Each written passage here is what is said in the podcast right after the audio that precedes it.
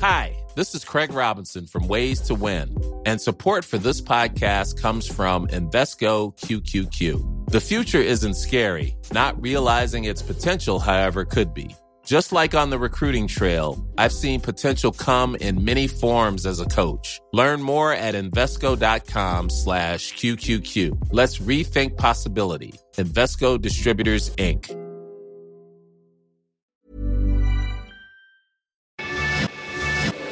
lo cuento. Tu dosis diaria de noticias. Es jueves primero de agosto. Empezamos un nuevo mes. Y en Te lo cuento te vamos a dar tu dosis diaria de noticias para que también lo empieces muy bien informado. Chop, chop, chop. Ayer la Reserva Federal de Estados Unidos, la Fed, recortó las tasas de interés por primera vez desde la crisis de 2008. Primero lo primero, vamos a explicar. La Reserva Federal, o el Banco Central de Estados Unidos, redujo 0.25% las tasas de interés para que queden entre 2% y 2.25%, en un esfuerzo para proteger a la economía estadounidense de los posibles efectos de la desaceleración del crecimiento en China y Europa y de la incertidumbre de las múltiples guerras comerciales en las que se ha ido metiendo Donald Trump. ¿Y esto qué significa? te preguntarás. Las tasas de interés más bajas hacen que sea más barato pedir prestado dinero y en teoría deberían de impulsar a que los consumidores gasten. Además, tienen un impacto aún mayor en las empresas, ya que generalmente estas aprovechan para pedir dinero prestado para crear empleos y hacer crecer sus ganancias. En otras palabras, la medida es un empujoncito para la economía. Pero, ¿qué tanto lo necesita? Aunque va por buen camino, la Fed quiere actuar de manera preventiva para que Estados Unidos pueda seguir creciendo. Y ya que estamos hablando de economía, ayer el INEGI publicó algunos datos sobre la situación de nuestro país, entre ellos que el Producto Interno Bruto creció 0.1% en el segundo trimestre de 2019. ¿Y eso qué quiere decir? Aunque no suena como un gran número, es importante porque si nuestro PIB hubiera caído por un segundo trimestre seguido, la economía habría entrado en una etapa recesiva. Así que... ¡fiu!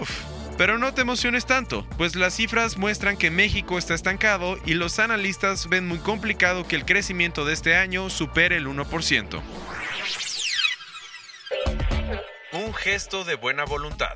Algo así hizo ayer Israel, pues aprobó la construcción de más de 700 viviendas para palestinos en Cisjordania. Resulta que de la nada el gabinete de seguridad del primer ministro israelí Benjamin Netanyahu le dio luz verde a la construcción de 715 viviendas para palestinos en la llamada Área C de Cisjordania. Por si no lo tenías en mente, en los acuerdos de Oslo de 1993 se estableció que Israel tendría el control exclusivo sobre este territorio en el que viven más de 200.000 palestinos y cerca de 450.000 judíos y que representa un 60% de Cisjordania. La medida cayó como sorpresa porque desde 2016, el último año con registro, las autoridades militares que administran Cisjordania solo habían permitido la construcción de 66 edificios palestinos en la zona, contra las 12.763 viviendas que fueron aprobadas para los israelíes. ¿Qué diferencia? Lo interesante es que Israel decidió dar esta noticia justo cuando Jared Kushner, el asesor principal de Donald Trump, llegó al país para hablar de un posible acuerdo de paz israelí-palestino. Aunque parezca mentira, en la primera mitad de 2019, en Afganistán, más civiles murieron a manos de la OTAN y de las tropas afganas que de los talibanes. Esta semana la misión de la ONU en Afganistán, que se llama UNAMA, soltó una noticia preocupante.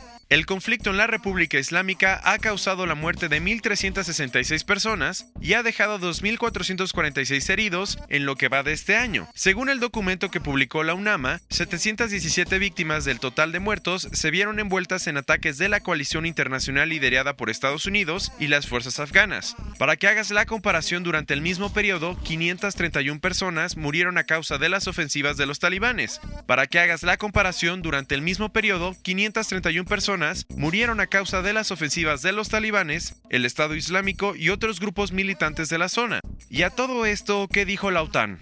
que sus tropas respetan los más altos estándares operativos y que están capacitadas para garantizar la seguridad de los civiles. Pasamos a otros cuentos y todos están hablando de la estafa millonaria que hizo Timothy Sammons, un famoso comerciante de arte. Esta semana un tribunal de Nueva York condenó a Sammons a pasar entre 4 y 12 años de cárcel por robar entre 10 y 30 millones de dólares de las transacciones de ventas de obras de arte que no le pertenecían. ¿Y cómo le hizo? El británico utilizó piezas de sus clientes, entre las que había obras de Pablo Picasso, Marc Chagall y Paul Signac, como avales para obtener préstamos personales y engañó a posibles compradores y vendedores. ¿Y tú tienes ganas de celebrar los 50 años del Festival de Woodstock? Pues lamentablemente no vas a poder hacerlo, ya que ayer el director general de Woodstock 50 explicó que por una serie de contratiempos, llámese peleas con algunos de los socios y enredos en los procedimientos legales, no pudieron encontrar un lugar para celebrar el aniversario del festival. Además, artistas como Jay-Z y Miley Cyrus dijeron que no participarían. Por suerte, todavía no se vendían los boletos. Si eres fan de las historias de gangsters, esta noticia te va a gustar. El día de ayer, Netflix sacó el tráiler de The Irishman, la nueva película de Martin Scorsese en la que actúan grandes como Robert De Niro, Al Pacino y John Pesci. ¿Y de qué se trata? Está basada en el libro I Heard You Paint Houses y cuenta la historia del mafioso Frank Sheehan y Jimmy Hoffa, un líder sindical que desapareció misteriosamente en 1975. La película va a inaugurar la 57 edición del Festival de Cine de Nueva York el 27 de septiembre y Netflix espera que sea nominada a los Oscar. Y cerrando las noticias del día de hoy, Amazon está de fiesta, pues ayer inauguró su centro de distribución en México. El llamado MEX 3 está en Tepozotlán y tiene más de 100.000 metros cuadrados, algo así como 18 campos de fútbol, y es el cuarto edificio que la compañía abre en el Estado de México. Amazon está apostándole mucho a nuestro país, tanto que ha invertido más de 125 millones de dólares y está creando 3.000 empleos. Además, el nuevo centro le va a dar a los jóvenes mexicanos la oportunidad de trabajar en ciencia, tecnología, ingeniería, y matemáticas. Esta fue tu dosis diaria de noticias con Te lo cuento. Yo soy Diego Estebanés, no olvides darle clic y escucharnos mañana.